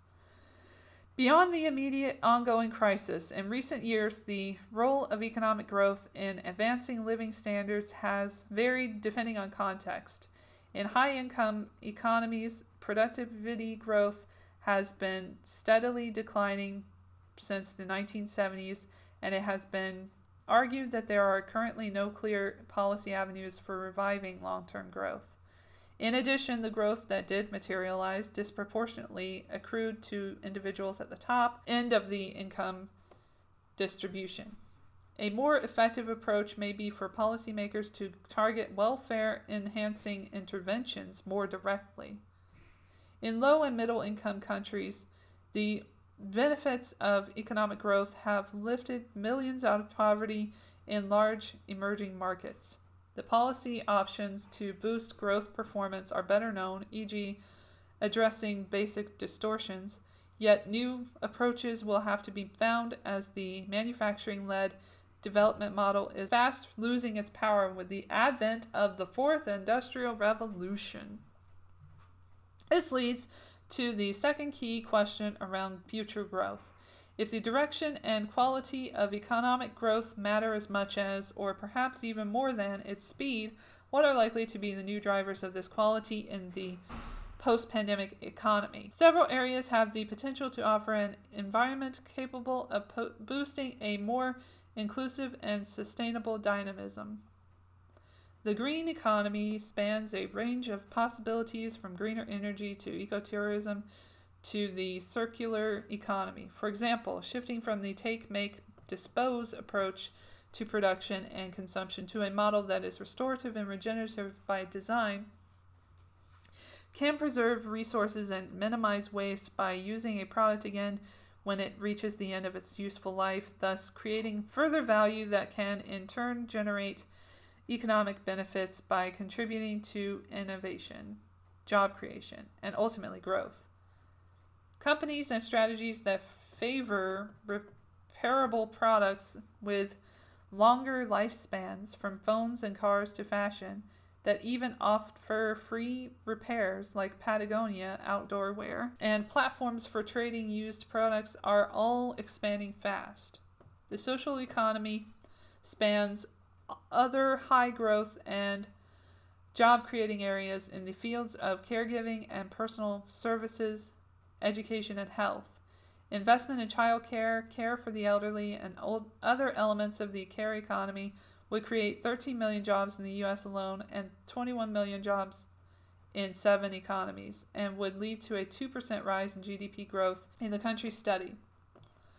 Education is also an area of massive job creation, particularly when considering primary and secondary education, technical and vocational education and training, university and adult training together. Health, as the pandemic has demonstrated, requires much greater investment both in terms of infrastructure and in- innovation as well as human capital. These three areas create a multiplier effect both through their own employment potential and the long term benefits they unleash across societies in terms of equality, social mobility, and inclusive growth. Innovation and production, distribution, and business models can generate efficiency gains and new or better products that create higher value added, leading to new jobs and economic prosperity. Governments thus have tools at their disposal to make the shift towards more inclusive and sustainable prosperity, combining public sector direction setting and incentives with commercial innovation capacity through a fundamental rethinking of markets and their role in our economy and society. This requires investing differently and deliberately in the frontier markets outlined above, areas where market forces could have a transformative effect on economies and societies, but where some of the ne- necessary preconditions to function are still lacking. For instance, technical capacities to sustainably produce a product or asset at scale are still insufficient, standards are not well defined, or legal frameworks are not yet well developed. Shaping the rules and mechanisms of these new markets can have a tr- transformational impact on the economy. If governments want the shift to a new and better kind of growth, they have a window of opportunity to act now to create incentives for innovation and creativity in the areas outlined above. Some have called for degrowth, a movement that embraces zero or even negative GDP growth that is gaining some traction, at least in the richest countries. As the critique of economic growth moves to center stage, consumerism's financial and cultural dominance in public and private life will be overhauled. This is made obvious in consumer driven degrowth activism in some niche segments, like advocating for less meat or fewer flights. By triggering a period of enforced degrowth, the pandemic has spurred renewed interest in this movement that wants to reverse the pace of economic growth, leading more than 1,100 experts from around the world to release a manifesto in May 2020 putting forth a degrowth strategy to tackle the economic and human crisis caused by COVID 19. Their open letter calls for the adoption of a democratically planned yet adaptive, sustainable, and equitable downscaling of the economy, leading to a future where we can live better with less. However, beware of the pursuit of degrowth proving as directionless as the pursuit of growth. The most forward looking co- countries and their governments will instead prioritize a more inclusive and sustainable approach to managing and re- measuring their economies, one that also drives job growth, improvements in living standards, and safeguards the planet. The technology to do more with less already exists. There is no fundamental trade off between economic, so- social, and environmental factors. If we uh, adopt this more holistic and longer term approach to defining progress and incentivizing investment in green and social frontier markets. 1.2.3 Fiscal and monetary policies. The fiscal and monetary policy response to the pandemic has been decisive, massive, and swift. In systematically important countries, central banks decided almost immediately after the beginning of the outbreak to cut interest rates while launching large quantitative easing programs, committing to print the money necessary to keep the cost of government borrowing low, the U.S. Fed undertook to buy Treasury bonds and agency mortgage backed securities, while the European Central Bank promised to buy any instrument that governments would issue, a move that succeeded in reducing the spread in borrowing costs between weaker and stronger Eurozone members. Concomitantly, most governments launched ambitious and unprecedented fiscal policy responses. Urgent and expansive measures were taken very early on during the crisis with three specific aims. One, fight the pandemic with as much spending as required to bring it under control as rapidly as possible through the production of tests, hospital capabilities, research in drugs and vaccines, etc. Two, provide emergency funds to households and firms on the verge of bankruptcy and disaster. And three, support aggregate demand so that the economy can operate as far as possible close to potential. These measures will lead to very large fiscal deficits, with a likely increase in debt to GDP ratios of 30% of GDP in the rich economies. At the global level, the aggregate stimulus from government spending will likely exceed 20% of global GDP in 2020, with significant variation across countries ranging from 33% in Germany to more than 12% in the US. This expansion of fiscal capabilities has dramatically different implications depending on whether the country concerned is advanced or emerging. High income countries have more fiscal space because a higher level of debt should prove sustainable and entail a viable level of welfare cost for future generations. For two reasons. One, the commitment from central banks to purchase whatever amount of bonds it takes to maintain low interest rates, and two, the confidence that interest rates are likely to remain low in the foreseeable future because uncertainty will continue hampering private investment and will justify high levels of precautionary savings. In contrast, the situation couldn't be starker in emerging and developing economies. Most of them don't have the fiscal space required to react to the pandemic shock. They are already suffering from major capital overflows and a fall in commodity prices, which means their exchange rate will be hammered if they re- if they decide to launch expansionary fiscal policies. In these circumstances, help in the form of grants and debt relief and possibly an outright moratorium will not only be needed but will be critical.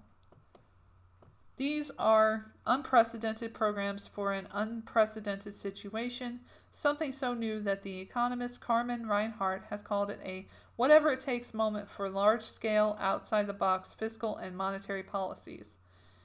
Measures that would have seemed inconceivable prior to the pandemic may well become standard around the world as governments try to prevent the economic recession from turning into a catastrophic depression. Increasingly, there will be calls for government to act as a payer of last resort to prevent or stem the spate of mass layoffs and business destruction triggered by the pandemic. All these changes are altering the rules of the economic and monetary policy game.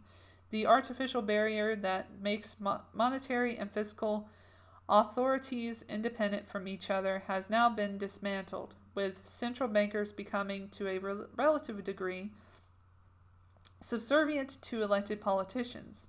It is now conceivable that in the future the government will try to wield its influence over central banks to finance major public projects such as an infrastructure or green investment fund. Similarly, the precept that government can intervene to preserve workers' jobs or incomes and protect companies from bankruptcy may endure after these policies come to an end. It is likely that public and political pressure to maintain such schemes will persist, even when the situation improves. One of the greatest concerns is that this implicit cooperation between fiscal and monetary policies leads to uncontrollable inflation. It originates in the idea that poli- policymakers will deploy massive fiscal stimulus that will be fully monetized, i.e., not financed through standard government debt. This is where modern monetary theory, MMT, and helicopter money come in. With interest rates hovering around zero, central banks cannot stimulate the economy by classic monetary tools, i.e., a reduction in interest rates, unless they decided to go for deeply negative interest rates, a problematic move resisted by most central banks. The stimulus must therefore come from an increase in fiscal deficits, meaning that public expenditure will go up at a time when tax revenues decline. Put in the simplest possible, and in this case simplistic terms, MMT runs like this Governments will issue some debt that the central bank will buy. If it never sells it back, it equates to monetary finance. The deficit is monetized by the central bank purchasing the bonds that the government issues, and the government can use the money as it sees fit. It can, for example, metaphorically drop it from helicopters to those people in need. The idea is appealing and realizable, but it contains a major issue of social expectations and political control.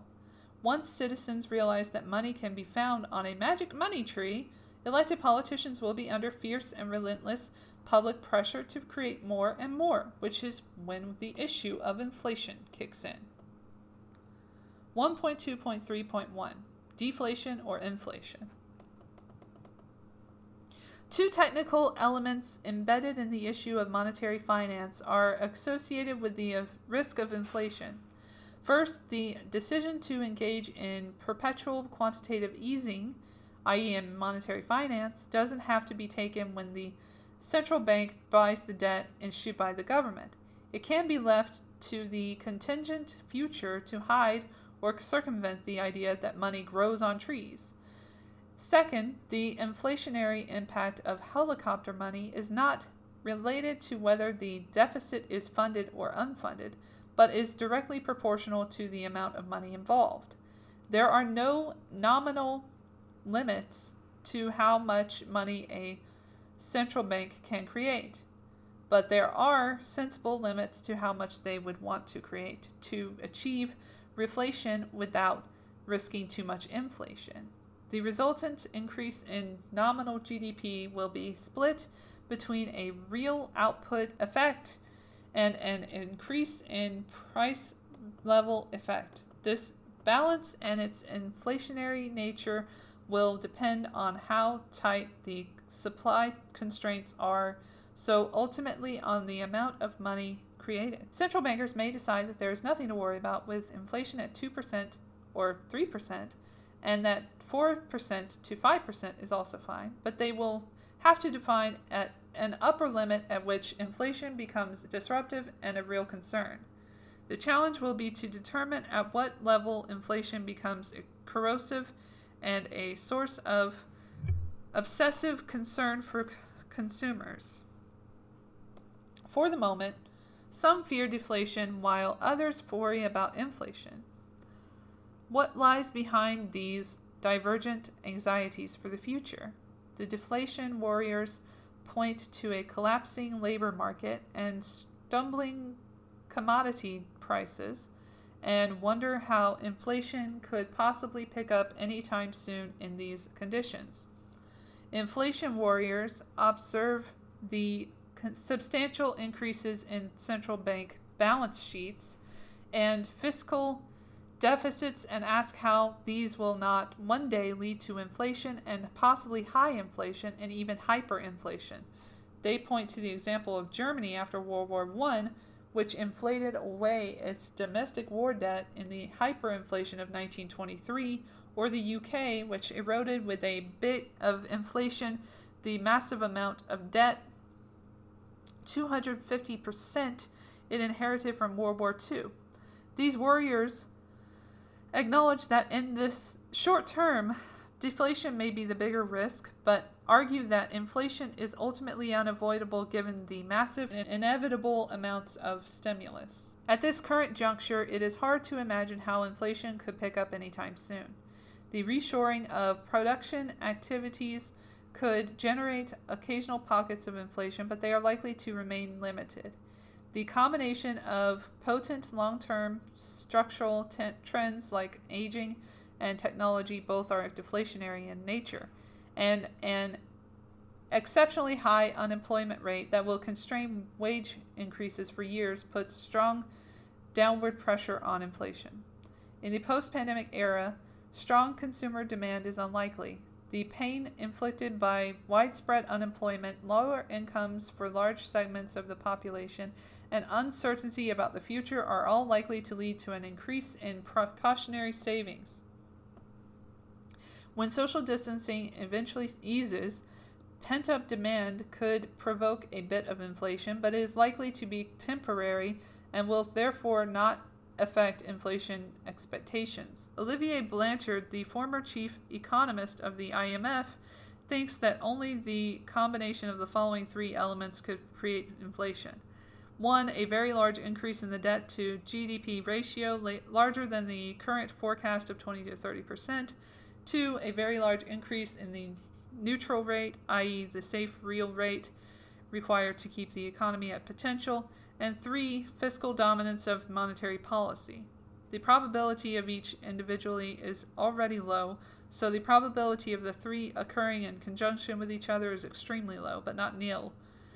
Bond investors think alike. This could change, of course, but at the moment, the low rate in differential between nominal and inflation indexed bonds paints a picture of ongoing very low inflation at best. In the coming years, high income countries may well face a situation similar to that of Japan over the past few decades. Structurally weak demand, very low inflation, and ultra low interest rates. The possible Japanification of the rich world is often depicted as a hopeless combination of no growth, no inflation, and insufferable debt levels. This is misleading. When the data is Adjusted for de- demographics, Japan does better than most. Its GDP per capita is high and growing, and since 2007, its real GDP per member of the working age population has risen faster than any other G7 country. Naturally, there are many idiosyncratic reasons for this a very high level of social capital and trust, but also labor productivity growth, that surpasses the average and a successful absorption of elderly workers into the labor force. But it shows that a shrinking population doesn't have to lead to economic oblivion. Japan's high living standards and well being indicators offer a salutary lesson that there is hope in the face of economic hardship. 1.2.3.2 The fate of the US dollar. For decades, the U.S. has enjoyed the exorbitant privilege of retaining the global currency reserve, a status that has long been a perk of imperial might and an economic elixir. To a considerable extent, American power and prosperity have been built and reinforced by the global trust in the dollar and the willingness of customers abroad to hold it, most often in the form of U.S. government bonds. The fact that so many countries and foreign institutions want to hold dollars as a store of value and as an instrument of exchange for trade has anchored its status as the global reserve currency. This has enabled the U.S. to borrow cheaply abroad and benefit from low interest rates at home, which in turn has allowed Americans to consume beyond their means. It has also made large recent U.S. government deficits possible, permitted the U.S. to run substantial trade deficits, reduced the exchange rate risk, and made the U.S. financial markets more liquid. At the core of the U.S. dollar status as a reserve currency lies a critical issue of trust. Non-Americans who hold dollars trust that the U.S. Go- that the United States will protect both its own interests by managing sensibly its economy and the rest of the world as far as the US dollar is concerned, by managing sensibly its currency, like providing dollar liquidity to the global financial system efficiently and rapidly. For quite some time, some analysts and policymakers have been considering a possible and progressive end to the dominance of the dollar. They now think that the pandemic might be the catalyst that proves them right. Their argument is twofold and relates to both sides of the trust issue. On the one hand, managing the economy sensibly, Doubters of US dollar dominance point to the inevitable and sharper deterioration of the US fiscal position. In their mind, unsustainable levels of debt will eventually er, erode confidence in the US dollar. Just prior to the pandemic, US defense spending plus interest on the federal debt plus annual entitlement payments, Medicare, Medicaid, and Social Security represented 112% of federal tax receipts versus 95% in 2017. This unsustainable path will worsen in the post pandemic, post bailout era. This argument suggests that something major will therefore have to change, either through a much reduced geopolitical role or t- higher taxation, ugh, or both. Otherwise, the rising deficit will re- reach a will reach a threshold beyond which non-U.S. investors are unwilling to fund it. After all, the status of reserve currency cannot last longer than foreign confidence in the ability of the holder to honor its payments. On the other hand, managing the US dollar sensibly for the rest of the world, doubters of the dollar's do- dominance point to the incompatibility of its status as a global reserve currency with rising economic nationalism at home. Even though the Fed and the US Treasury manage the dollar and its influential network worldwide with efficacy, skeptics emphasize that the willingness of the US administration to weaponize the US dollar for geopolitical purposes, like punishing countries and companies that trade with Iran or North Korea, will inevitably incentivize dollar holders to look for alternatives. Are there any viable alternatives? The U.S. remains a formidable global financial hegemon. The role of the dollar in international financial transactions is far greater, albeit less visible than in international trade. But it is also true that many that many countries would like to challenge the global dollar's global dominance. In the short term, there are no alternatives. The Chinese renminbi, RMB, could be an option, but not until strict capital controls are eliminated and the RMB turns into a market determined currency, which is unlikely to happen in the foreseeable future. The same goes for the euro. It could be an option, but not until doubts about a possible implosion of the eurozone dissipate for good, which again is an unlikely prospect in the next few years. As for a global virtual currency, there is none in sight yet, but there are attempts to launch national digital currencies that may eventually dethrone the US dollar supremacy. The most significant one took place in China at the end of April 2020 with a test of the national digital currency in four large cities. The country is years ahead of the rest of the world in developing a digital currency combined with powerful electronic payment platforms. This experiment clearly shows that there are monetary systems that are trying to become independent from U.S. intermediaries while moving towards greater digitization. Ultimately, the possible end of the US dollar's primacy will depend on what happens in the US. As Henry Paulson, a former US Treasury Secretary, says, U.S. dollar prominence begins at home. The United States must maintain an economy that inspires global credibility and confidence. Failure to do so will, over time, put the US dollar's position in peril. To a large extent, US global credibility also depends on geopolitics and the appeal of its social model.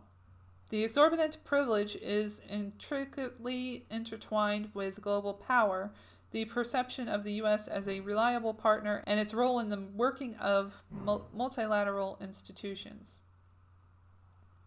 If that role were seen as less sure and that security guarantee as less ironclad, because the U.S. was disengaging from global geopolitics in favor of more standalone inward looking policies, the security premium enjoyed by the U.S. dollar could diminish warns Barry Eichengreen and European Central Bank representatives. Questions and doubts about the future status of the dollar as a global currency reserve are an apt reminder that economics does not exist in isolation. This reality is particularly harsh in over indebted emerging and poor countries now unable to repay their debt, often denominated in dollars. For them, this crisis will take on huge proportions and years to sort out with considerable economic damage, translating fast into social and humanitarian pain. In all these countries, the COVID crisis may well end the gradual process of convergence that was supposed to bring highly developed and emerging or developing countries into closer alignment. This will lead to an increase in societal and geopolitical risks, a stark reminder of the extent to which economic risks intersect with societal issues and geopolitics. To be continued in the next part, part two of COVID 19 The Great Reset, super awkward staged reading of it.